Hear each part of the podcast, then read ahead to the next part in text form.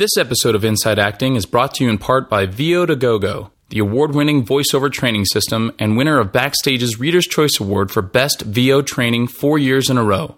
Visit vo2gogo.com slash start for a free Getting Started in VoiceOver online class that will help you add voiceover to your acting portfolio. That's vo2gogo.com slash start.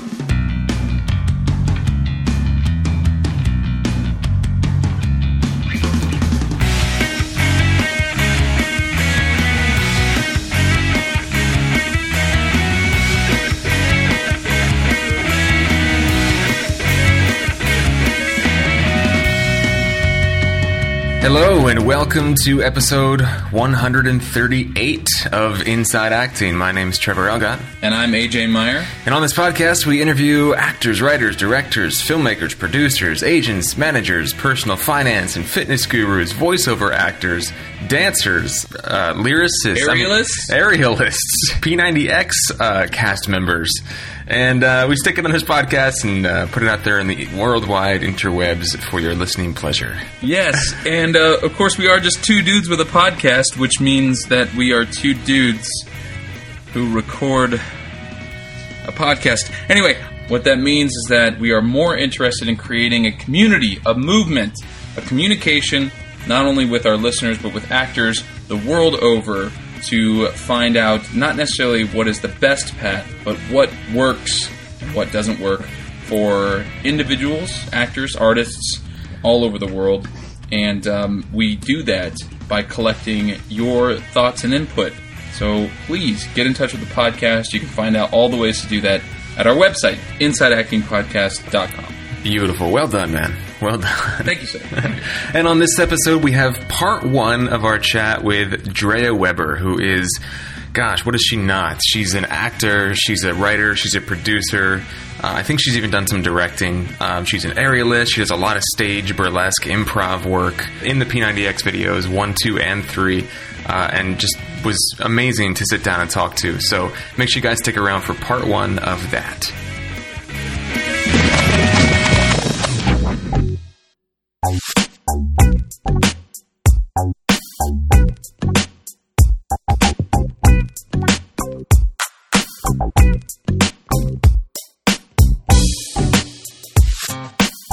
What's up, Trevinator? What's going on, man? Hey, con- happy opening! C- congratulations on your opening. I I have to admit, I thought about you. I said that like it's a bad thing.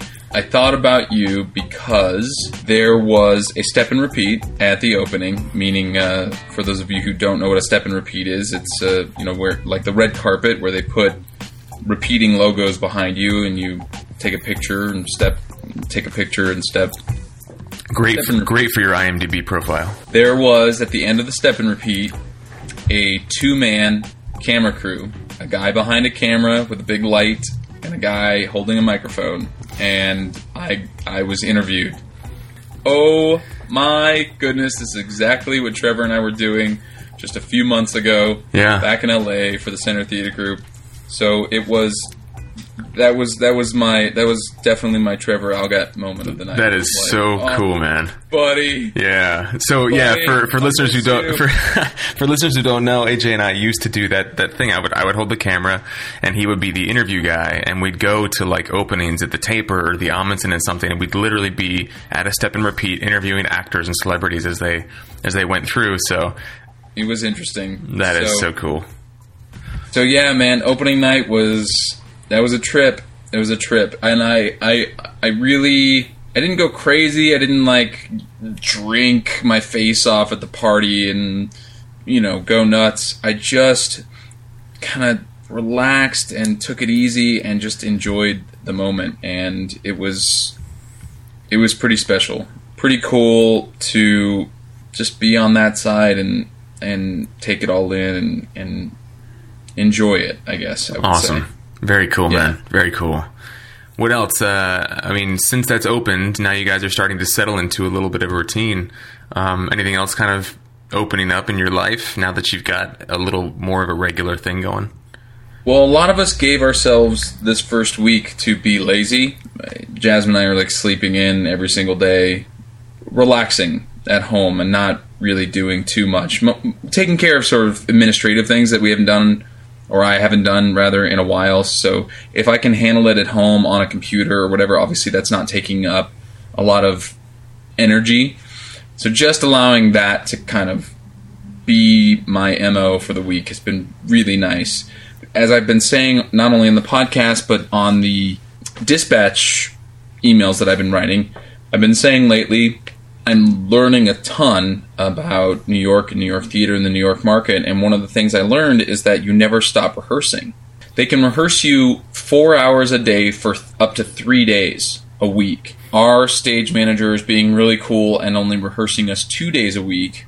And he eventually wants to wean us down to one day a week little cleanups and stuff because for instance the dance captain will leave the show once every like three weeks or something to watch the show and take notes and give us like little cleanup notes and that kind of thing so it's not just for cleanups but it's also for what you know what they call put-ins which for anyone who's done theater before is pretty obvious it's just that the understudies get a, ch- a chance to go in and play the role that they're understudying for a rehearsal. We literally do an entire run through of the show with that understudy in that un- the role that they're understudying. I went into the stage manager's office and after doing this podcast and learning about the power of vulnerability and everything, I, I, I, I have no problems whatsoever looking stupid, quote unquote. What some people might consider looking stupid. Just went into his office and I told him point blank, I said, I'm about to ask you a bunch of what may sound like newbie questions. You know, everybody's really nice. He's really nice. The ASM is really, everybody's so nice. Even the producers and, and the creative team, they'll answer any question that you have. So I just fired away. I was like, what do rehearsals look like? What do understudy rehearsals look like? How did this? Da, da, da, da, da. And he said the words, oh, you never stop rehearsing. And that really kind of blew my mind the only the only other eight show run that I've done was of Mice and Men. We didn't rehearse after we opened. Yeah, I, I, mean, we've worked at the. You and I have worked at the Douglas for many years, and you know, I'm I'm familiar with shows at the Ahmanson and the Taper, and I'm back and forth between there a lot. And I don't think I've ever heard of or seen a show come in where after they opened, they did rehearsals during the day, with the with the one exception of this musical that was just at the Douglas. It was Fifty Shades of Grey, the musical. Uh-huh. And uh, it was hilarious, and and they're, they're like a touring. It's like a touring uh, show, and they did rehearsals pretty regularly. But that was the first time I'd seen that. And the only difference I can see is that uh, a limited run in those instances, like where, what we see, is either a tour or a limited run, whereas here it's open ended. Oh, right, right. So, and and, and because it's open ended, there's a sort of a, a necessity to make sure that the understudies get an opportunity to go on for the roles that they're covering because it's not just if someone gets hurt or sick, it's if someone needs a day off, takes a vacation, goes home for a day to see family, whatever it is, because it's like a real job. Right. Where you accrue vacation hours and the schedule is eight shows a week instead of you know 40 hours a week or, or what have you. So it's just another one of those little interesting things that you know someone who listens to our podcast from the new york market might be oh yeah of course it might be old hat to them but it's completely new new information to me. Well i'm glad you're taking some time to recharge. Yeah next week hitting the gym uh, getting back to uh, getting back to that routine. Awesome. I'm I'm jealous because right now Jasmine's literally behind me making protein shakes and about to. I'm totes jelly.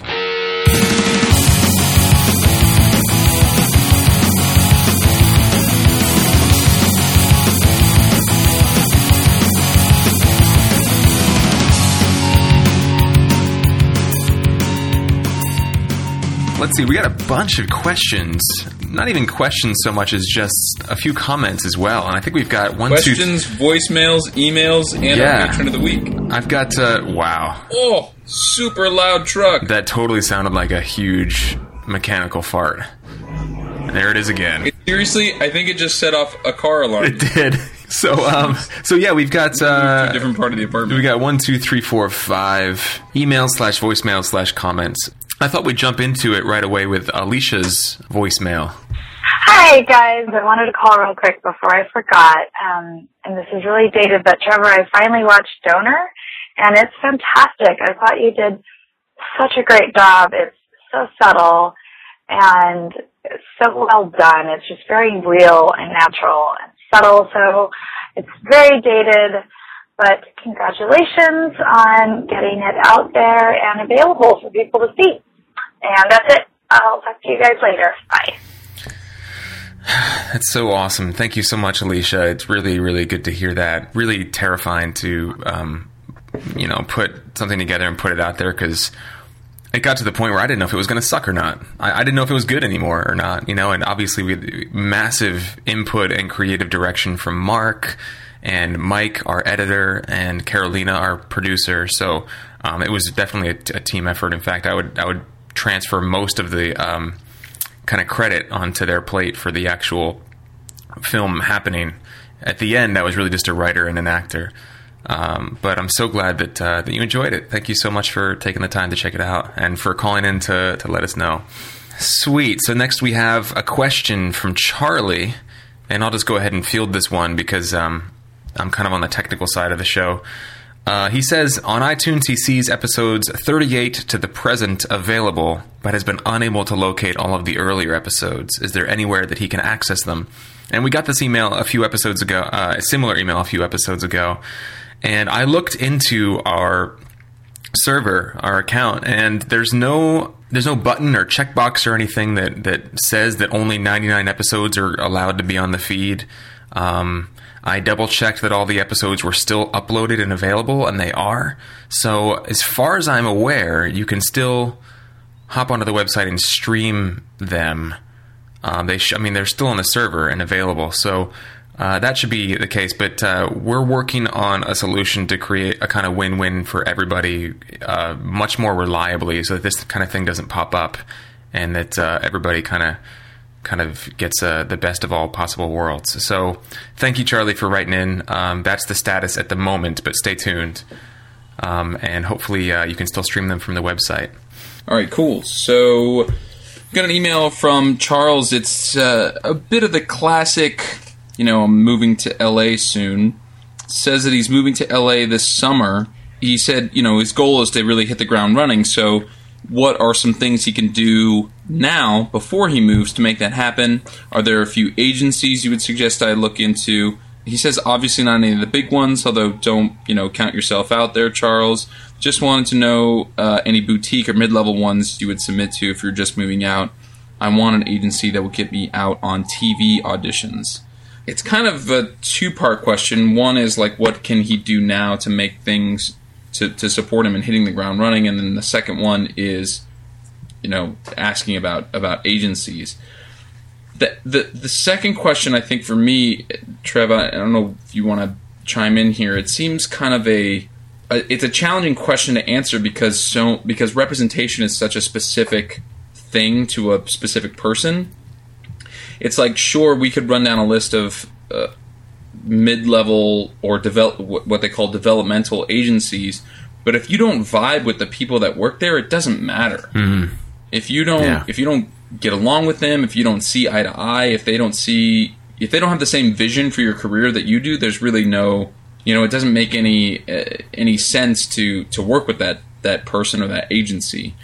So I think that that that's really the important thing is if you end up getting meetings or or or doing some kind of showcase that that allows you to meet agencies or whatever what have you just be sure that you vibe with that person. It's a very specific relationship but it is a relationship at, at its core.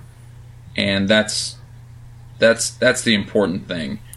There are a lot of resources in terms of finding who eight you know agencies are, I would start with something like IMDb Pro or do people still use Ross reports? I was gonna talk about that. I I don't remember. I mean, the last time I even th- said the word Ross report, I think was before I even moved to LA, and that was like ten years ago. And even then, it was kind of like a throwing noodles at the wall to see what sticks kind of deal.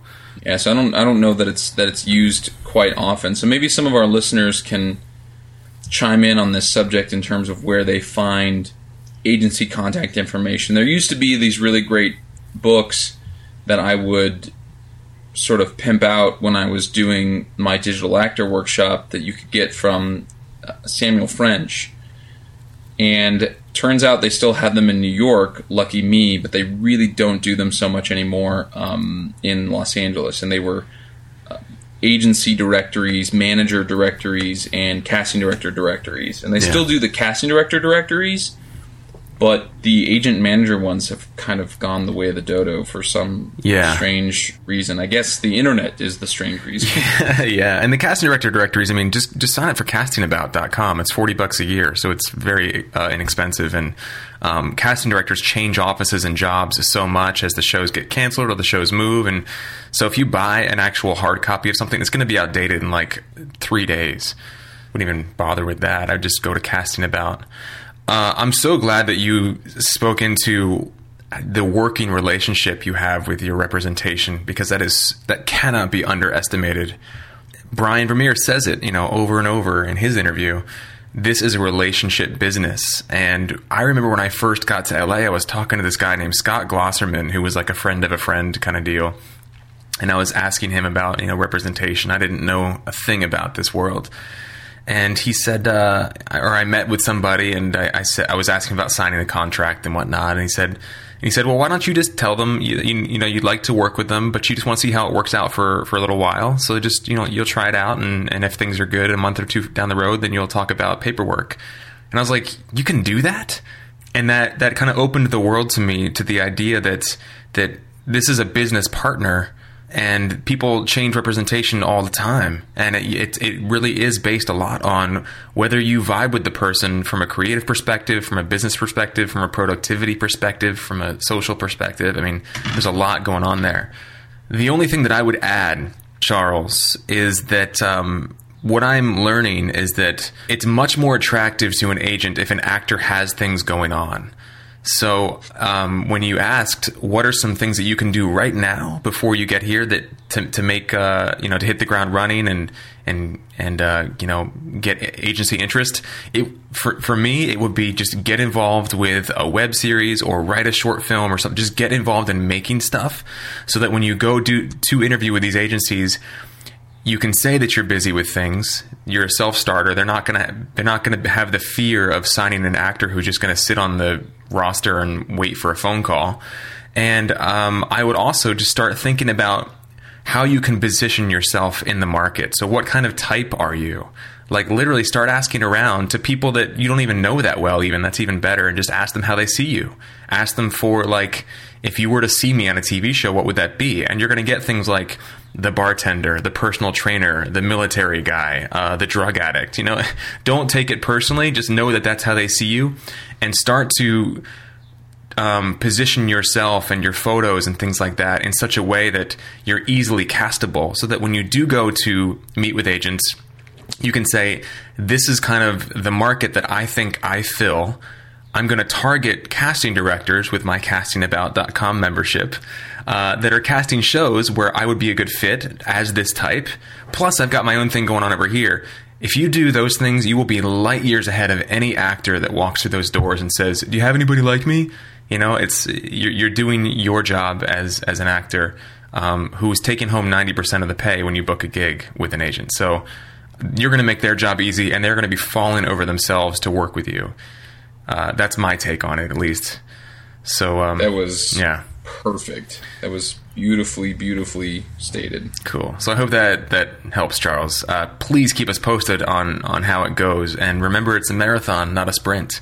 So it may, you may go a few months without anything really happening on this front, but just know that you're planting seeds, and that uh, you keep kind of plowing the field. Something's going to pop up pretty soon.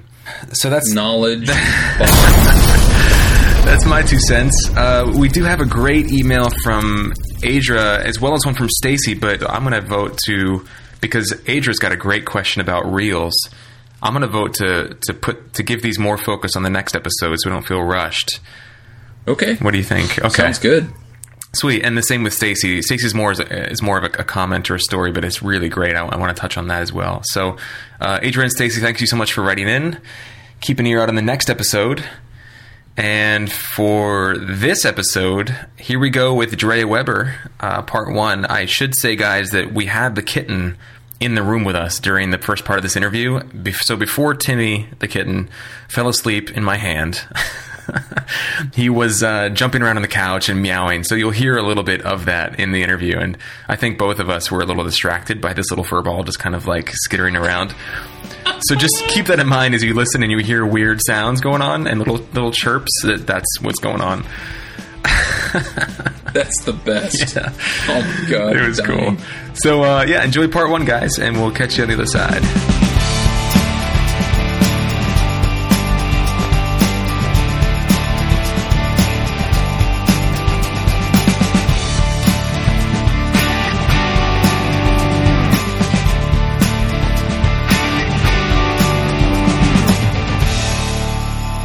Hey everybody, this is Trev, and I am really, really excited and honored, uh, especially as a as a total P90X fanboy, as most of you guys know, uh, to be sitting here across from Drea Weber, who is another really exciting multi hyphenate. She's an aerialist. She's choreographed and or performed for people like Christina Aguilera, Pink, Madonna, Cher.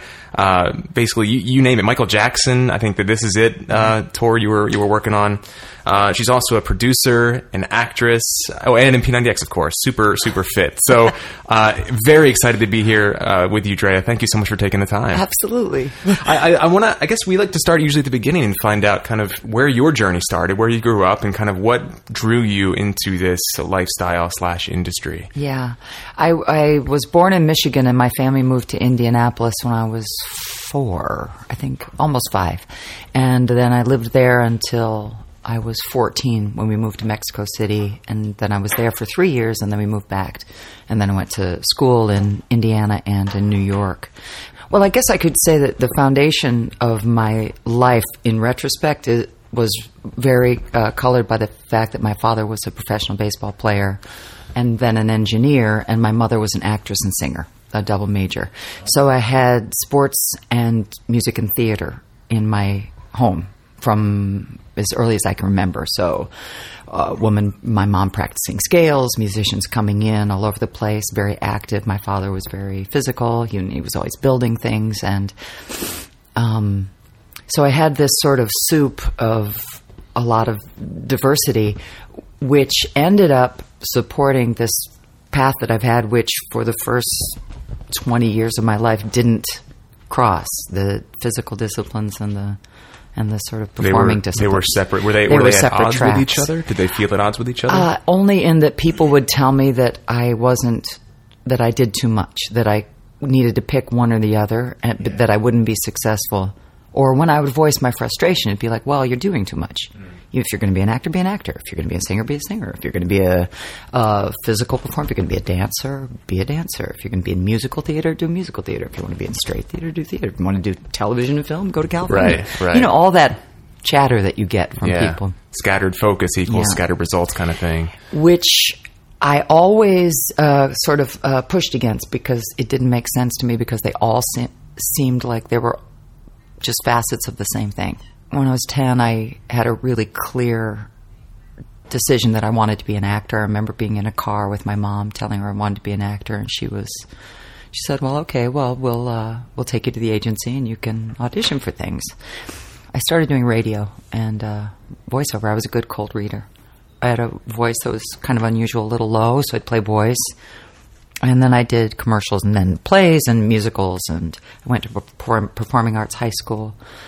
But during that time, I was a I was a gymnast first, and then I oh it, it and then I studied dance when I was offered a scholarship situation from 13 to 15, and then we moved to Mexico, and then I stopped doing that, and I did track and field and also theater. But I was recruited to the national hurdling team in Mexico, so I competed on a really great high level in Mexico. I remember I, I read about that. Yeah, it was really it was really kind of funny how Very your Wikipedia odd. entry goes. It's like this, this, and this. Oh, and she competed for the Mexican hurdling team or something. It's bizarre, and Lord knows that Wikipedia thing is a conundrum because it's it's inaccurate. It has the wrong place where I'm born. It's it's hmm. it's, but you can't get at it.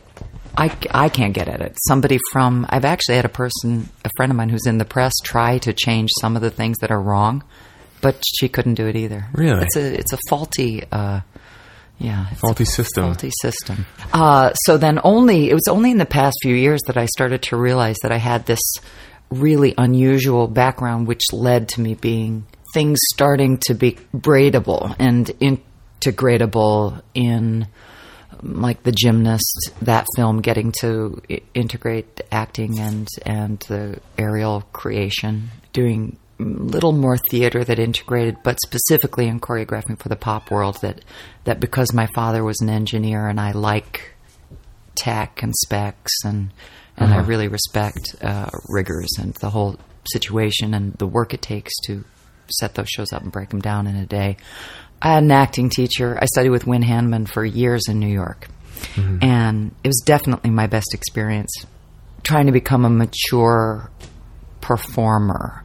The way he would uh, help focus um, the object of doing something and, and taking it to the writing or taking it to the core of why, when, what's happening, um, was true in is true in everything. So if I'm going to choreograph a song for a pop artist, what is the song's arc? What is the song about? So you, and you give given restrictions, and then what's the so it's the text, it's the play, it's the writing, it's the it's the story within the story, the little micro story within the big story of the concert. And because I had that foundation, I think it really gave me a path for how to feel I could be creative in that world. Hmm. Because a three minute song is still a story and still has a beginning, middle, and an end, and still has a context, and it still has a when. So you've really kind of created the perfect amalgamation of disciplines in your career. I mean, aerial. I mean, you've you've obviously done a lot of stage work and a lot mm-hmm. of producing and writing and, and, and acting, but the aerial choreography stuff really kind of brings it all together. Yeah, in, in a way that I never could have anticipated, ever, ever. It's it's only in hindsight that it that I go, oh, wow, what a great tool for me to to be able to feel enthusiastic about it hmm. because hmm. that's really the key to it.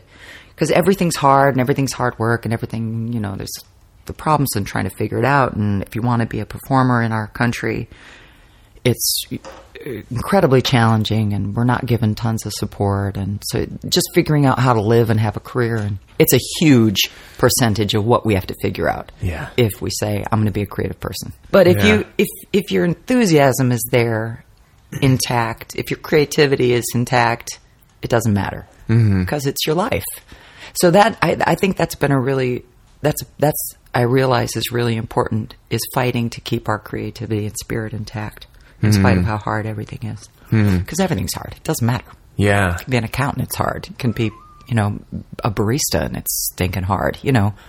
Eh, all of it's hard. How do you keep stay grounded with some of the kind of craziness that you run into with the personalities and the jobs and the ups and downs of this industry?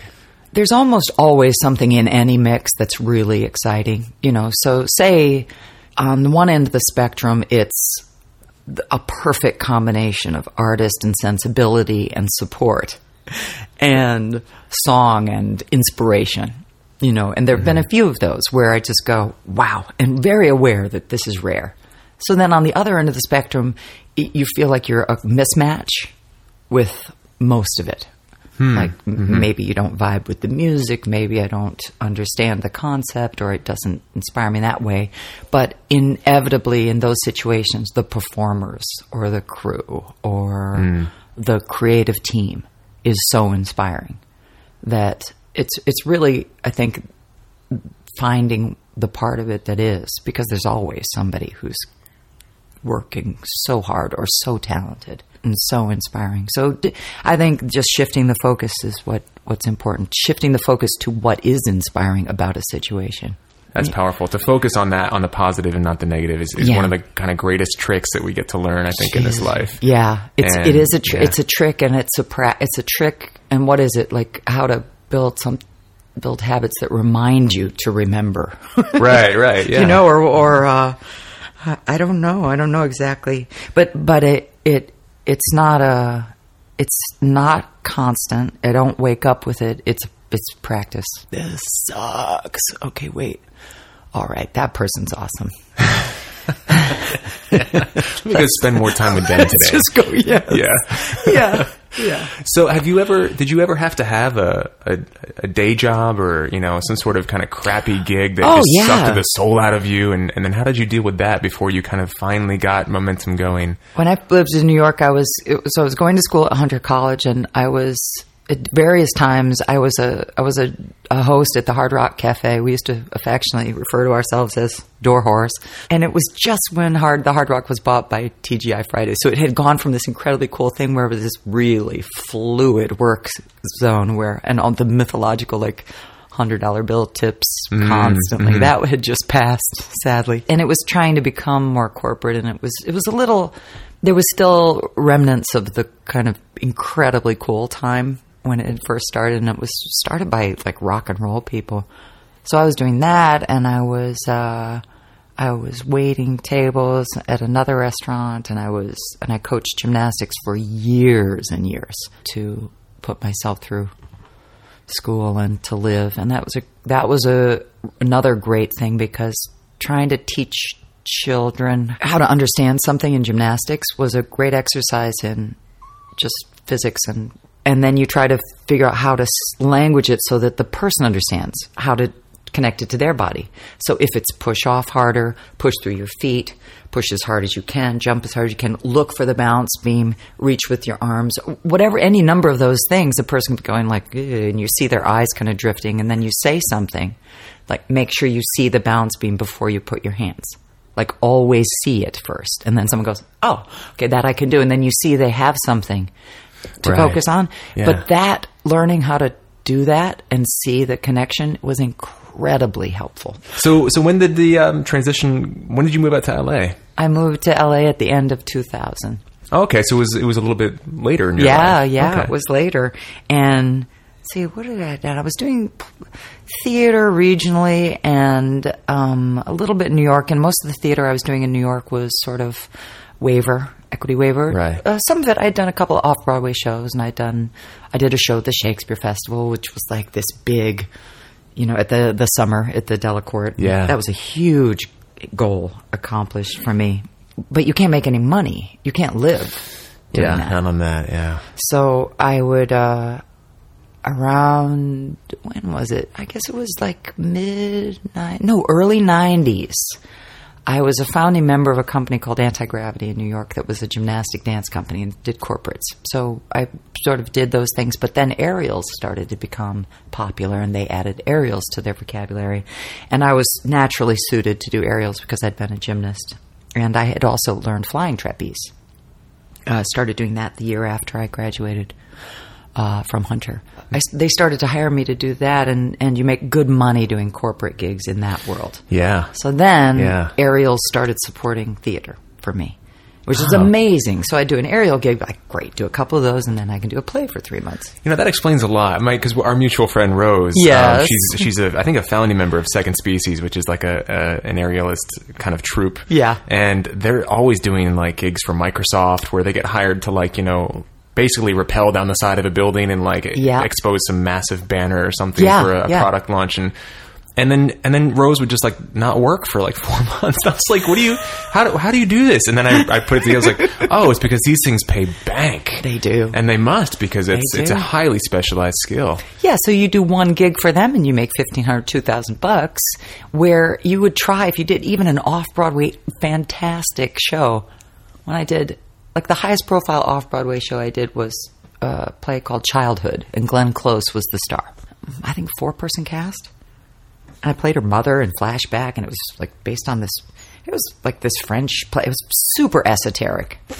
I don't know. Did I take home like three hundred fifty bucks a week? Uh-huh. And you're like, this is the top of what everybody's trying to do, and I can't. Yeah. feed myself, much less pay for a place to live. So yeah, those aerial gigs were were really great. So Wow. that and that's what it is. And and but they're not you know, and I'm sure Rose would say the same thing. If you can get a balance of that and her company no doubt works on things that are very inspiring and fun and creative and and tries to create content that's exciting. And I'm sure the work they do for the corporates is really fun mm-hmm. because it's based on the work that they've created for themselves because they are creative spirits and won't can't do anything else. So then they get to be paid every once in a while. And that's a great balance. I love the theater work you've done. I saw a clip on YouTube um, where you were doing almost like an improv thing with the audience, and it was so much fun. You were, it, it- I was, I really wished I was in that audience.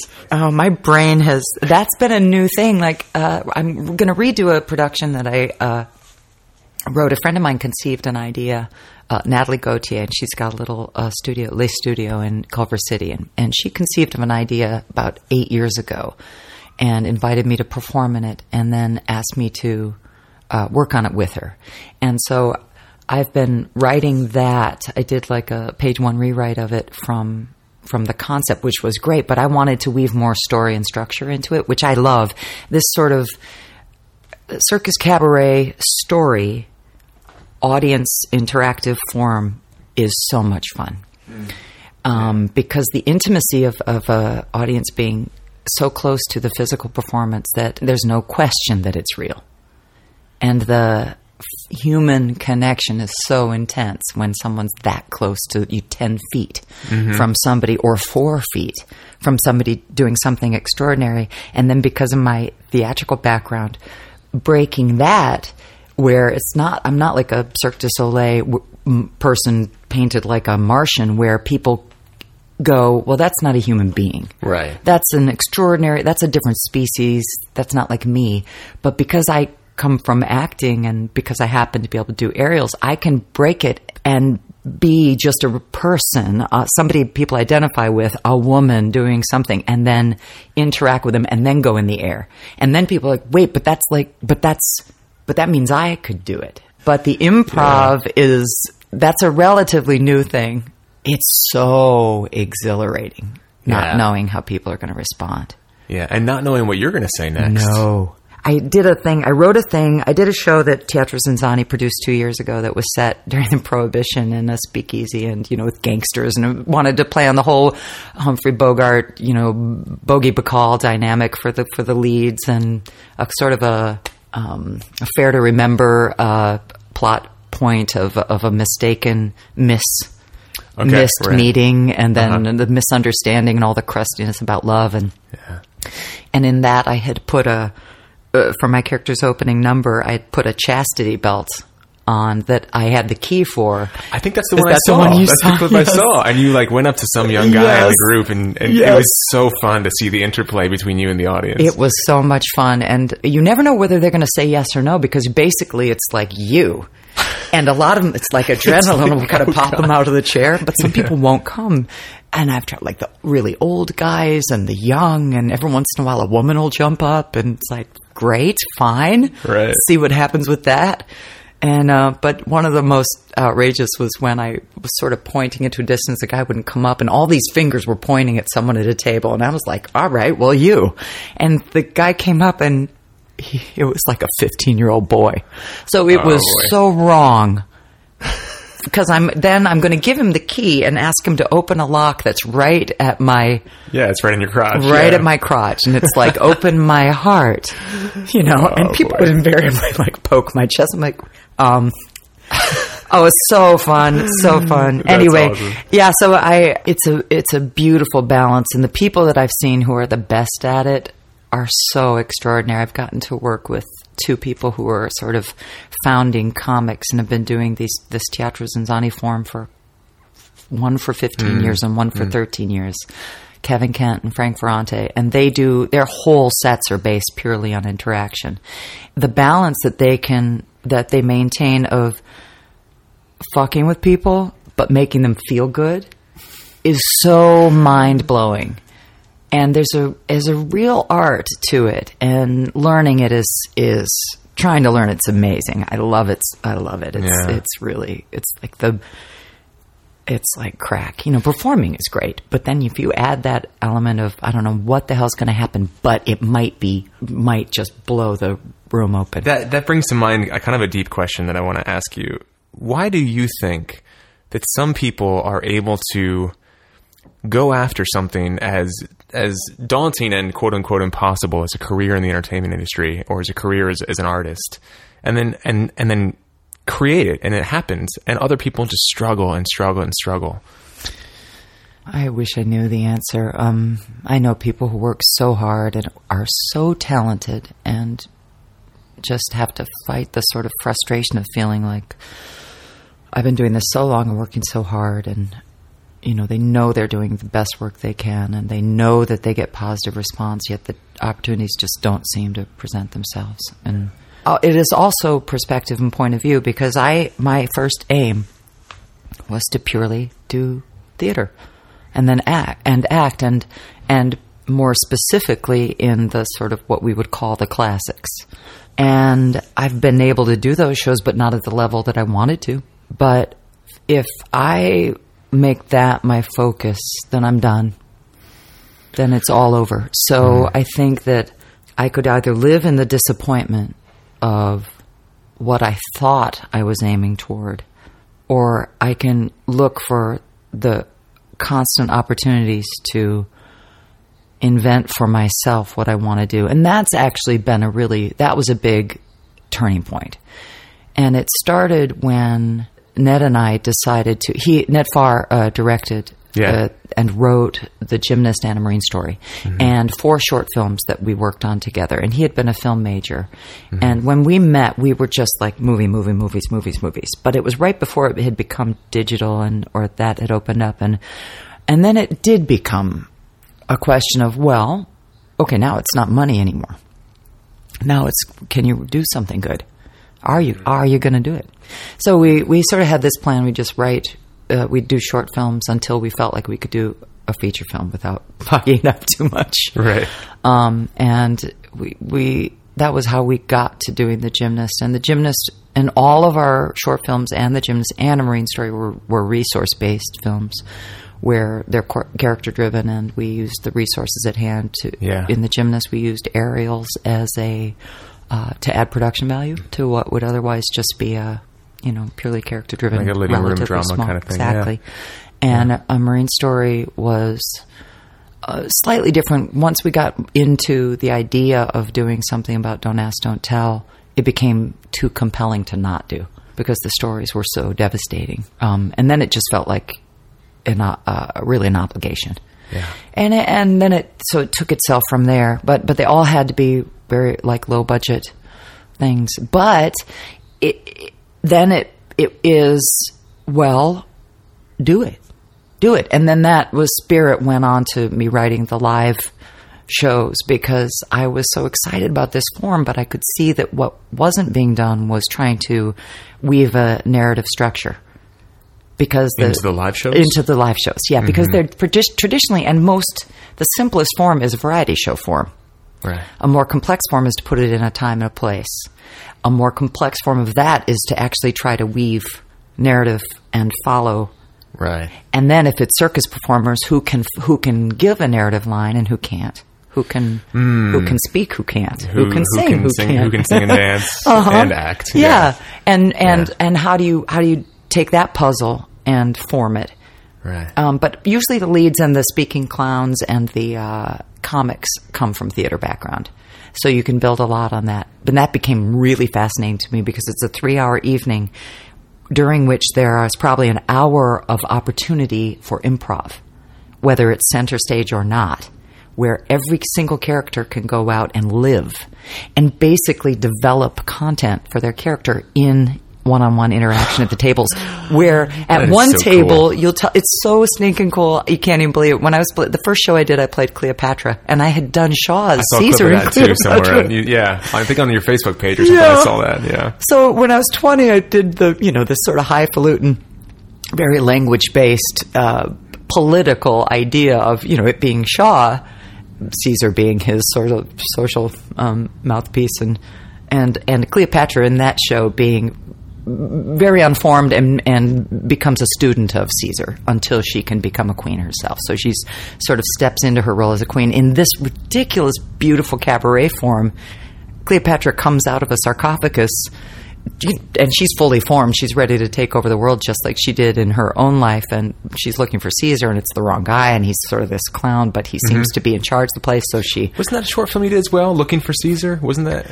Oh, You uh, did something where you were like a stagehand. Oh yeah, yeah, I did a couple of like- shorts this past year. Yeah. That's right, that, where the character Caesar is. Yeah, we were playing with a little you were, short like, looking form for him and- yes, yeah. yeah. so then I had all this research as Cleopatra, and but it's a comic, mostly humorous form. But I would into I would do improv at the tables using true historical uh, you know, so I'd talk about being married to my brother and how he tried to kill me, so I had to kill him. But that's our thing; we kill each other. You know, it's like because we have to intermarry in the families, and Right. people at the tables would just be like, "What the?"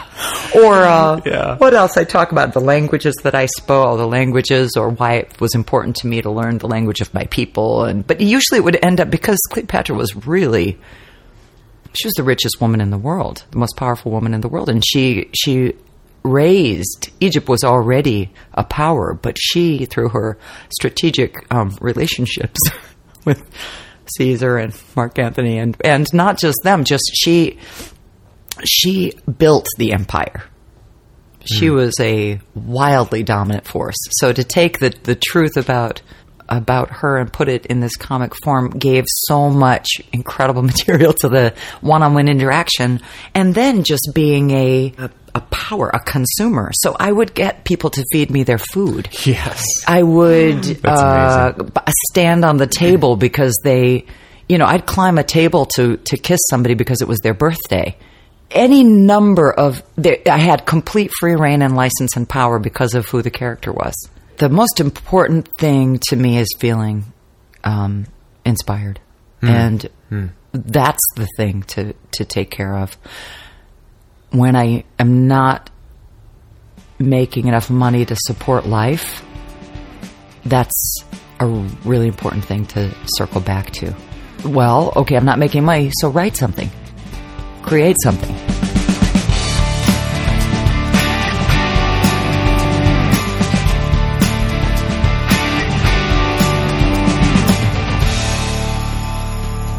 Hello, everyone. Welcome back. I was thinking, Trev, I, I, I forgot to mention this. There's a bit of a where are they now aspect with our podcast now with the P90X. Of the like two of the people come on our podcast, I met a third person from the original the original P90X. Yeah, who did, who did you meet from the original? P90X. Maureen, German potato soup. Yeah, that's Yeah. right. I forgot that she was in your uh, one of your small groups at uh, Yes. at MITT Basic. Yeah, and you know what? What I wanted to just, just touch on briefly because uh, in the last episode with um, with Chris Gordon and Randall, Chris talked about how he felt like it's really important to just focus on one thing. That uh, and, and I commented on it as well. That when you have a lot of things going on and you're you're doing you know the music thing and you're doing the the writing thing and you're doing you know you're going to play in a band and you're going to um, you know have a cooking show and you're going to do this and that that it gets a little overwhelming for people and that he really feels it's, just, it's best to just focus on one thing and then i sit down with somebody like drea and she says you know that that never made sense to her that she really feels like she shouldn't have to limit herself uh, and just focus on one thing that she can kind of do everything. And indeed, she has.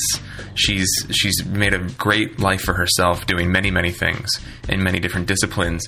So that might be a little confusing and off-putting to some people. And I just want to kind of say I see both sides of the argument, and I think they're both valid. And I think it depends on the individual.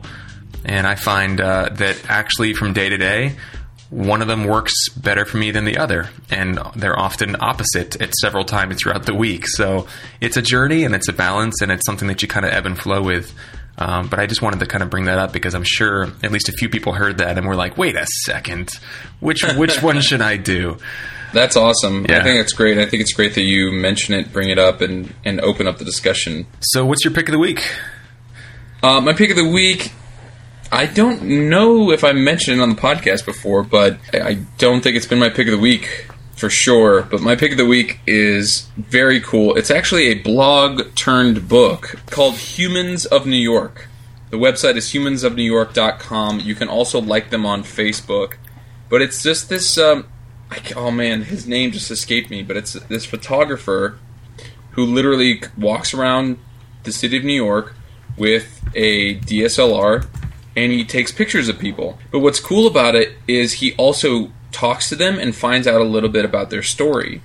And they always open up to him the most insane incredible things about their about their lives, their personal lives, their emotional state of being, their history, their upbringing. It's so fascinating because they're they're not celebrities. They're just people who happen to occupy this particular city and it really makes you think about or it makes me think about everyone's story when you walk around like especially now that I am literally walking around and getting on and off subways and and and I'm in close proximity with hundreds if not thousands of people every single day. Everyone has everyone has something going on. Everyone has a history. Everyone has and it it it actually makes me not that I'm an asshole generally. Well, I'll let other people answer that question, but it makes me much more apt to be kind. Just go just go around thinking like I don't I have no idea what your story is. N- not only will I consciously which I do anyway, reserve judgment, but it's not it's going beyond that. It's I'm going to smile at you and I'm going to say hello to you and I'm, you know, I'm going to do my best to increase the sum total of love in the world. This blog was turned into into a book, so I liked him on Facebook, and now I look at every single post. Know, especially now that I recognize the environments where the pictures are being taken because I'm here. I love this man. I I've, I heard about this blog years ago, but I haven't revisited it, and I, I can only imagine how powerful it must be for you to now be in the city and go through this. And it really is. It's just a great study, eh, really in like uh, human nature, and it, it, does bring out the compassionate side of people, doesn't it? Yeah. I some you know advice that I got when I was a lot younger that I'll never forget was uh, be nice to everyone because you never know what they're going through. And this this website is kind of like a is kind of like a that idea just personified or manifested. I, I would recommend it for anyone, no matter yeah. where you live. Or and what a yeah, and what a great way to feed your uh, you know your artistic side, as it were.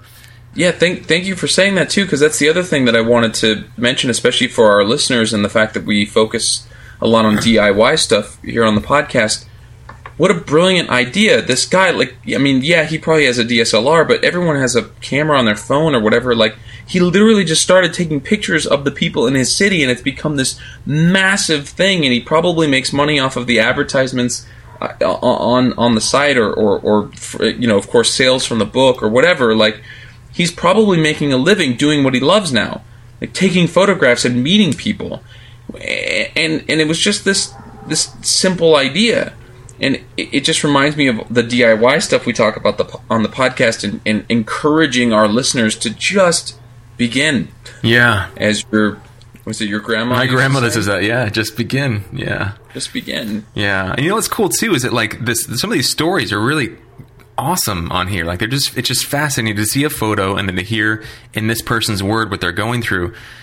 So it's almost like if you're looking for a short film idea or a monologue idea or anything like that, what better place to go for source material?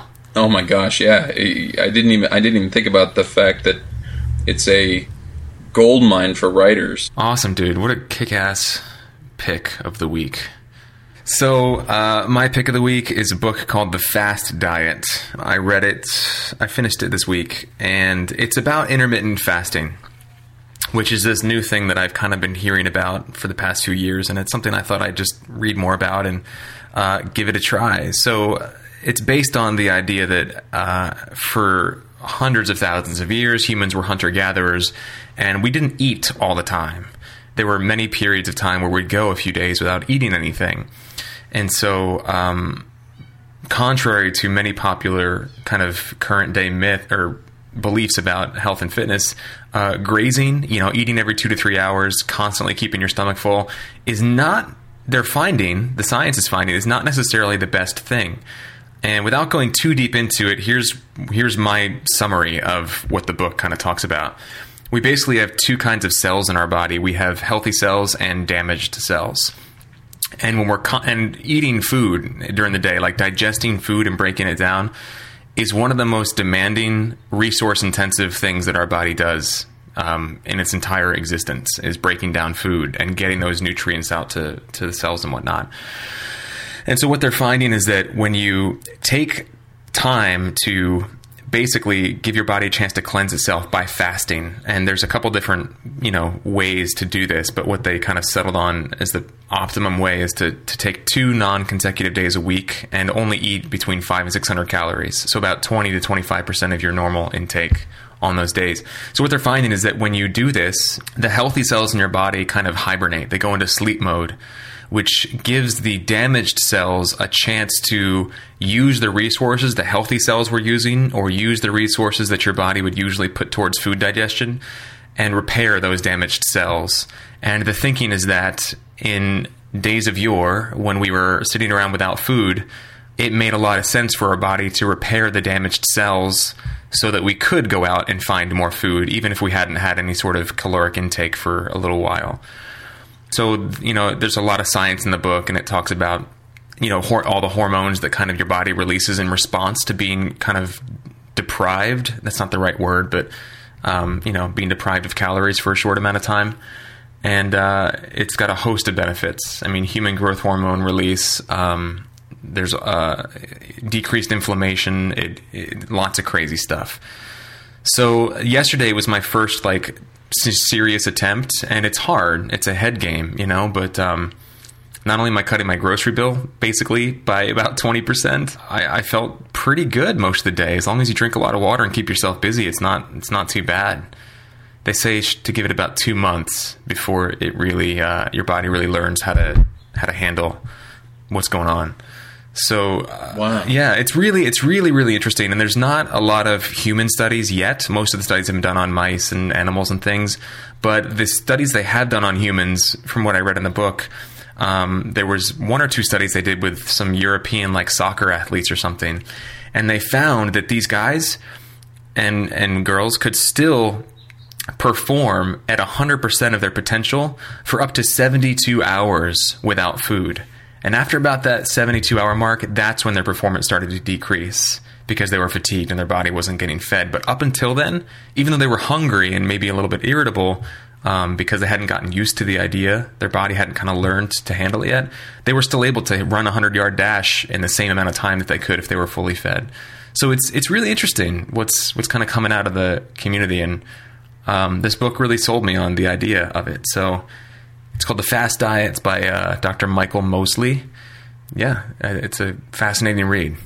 It just sounds so like counter to what you you know three squares a day and yeah yada yada yada. But so much of what we've been learning recently is is people trying to get back to prehistoric ways of going about our daily lives. Yeah, because everything's so you know you there was never a time in human history where you could walk down to the corner and be at a grocery store where they brought all this food to this market and you, all you had to do was pay for it and take it home.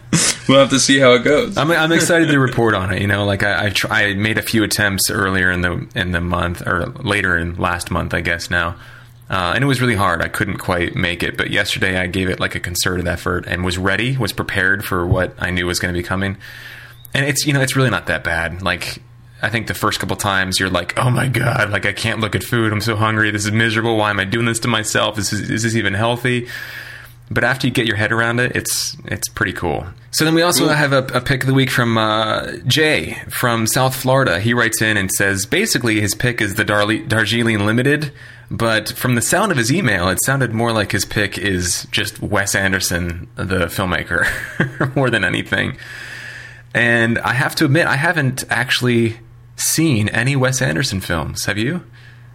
I have. I, am I'm, I'm I'm a fan. It's it, he's really quirky and weird and specific. All of his stuff is stylistic and it's his style, and that's one of the things I really appreciate about him. Is if you see a Wes Anderson film, you know it's a Wes Anderson film. There are super talented directors who can handle any material and and and and make beautiful, smart choices and, and work with their cinematographer or director of photography to to to to, ma- to make the best film. But there are very few filmmakers out there who, when you see their movie, you go, "Oh, I, I know exactly who that director is." You know, Yeah. and he and he's and he's one of them. Jay, I guess, went and saw his newest film, Grand Budapest Hotel, and then thought, you know what, I'm gonna into the podcast and say that my pick, my listener pick of the week is uh, Darjeeling Limited, which is still his his favorite Wes Anderson. Yeah, I might actually pick one of those movies up today and just watch it. I got some time, so um, thank you, Jay, in Dude, advance. Yeah, thank you, Jay, in advance for uh, for sending that in because I, you know, my roommate has uh, Life Aquatic. I think is another one, Mm-hmm. and then there's uh, whatever that one with Bruce Willis and Ed Norton was about the Boy Scouts or the Girl Scouts. I just, Moonrise Kingdom. there it is. Yeah, Moon- Moonrise Kingdom. Yeah. I I just watched that one um, a, a couple weeks ago. It's really good. Yeah. And the best part is, I can take time to watch a movie today and call it research and development. So, boom. Our patron of the week this week is Tara Patterson, who's been with us since pretty much the very beginning. Um, and She she's is. been supporting us on a monthly basis God, for years now. So um, we've we really wanted to give her a shout out. She wrote in a, a, almost like a year ago now, saying that she kind of had found a really great niche for herself in costume design, so that she's actually focusing less on the performance thing, and really found the perfect kind of blend of all her passions in wardrobe and costume design. So um, I think it's really cool. You can find out more about her on our website. We'll have a little blurb featured in the episode notes for this episode, and we've also got uh, her info on our patron page. So make sure you guys check it out. Her name's Tara Patterson. She rocks really hard, and thank you, Tara, for your ongoing support. It means the world to us. That's it. That that's it then. So um you guys know how to get in touch with and support the podcast. We don't need to run down that right now. We're already running long. Nope. Um, but uh, suffice to say, you can be in touch with us and support us financially just by going to our website, InsideActingPodcast.com. Uh, that's it then. So for our production coordinator, Jen Levin, our technical producer, Cesar Camino, and all our patrons, my name is Trevor Algatt. And I'm AJ Meyer. We'll see you next week. And in the meantime, avoid all mechanical farts. This episode of Inside Acting has been brought to you in part by Rehearsal 2, the app for actors. Want to learn your lines fast? Be off book for auditions? Explore your characters and make stronger choices? There's an app for that. Rehearsal 2. Download it now at rehearsaltheapp.com slash download. That's rehearsaltheapp.com slash download.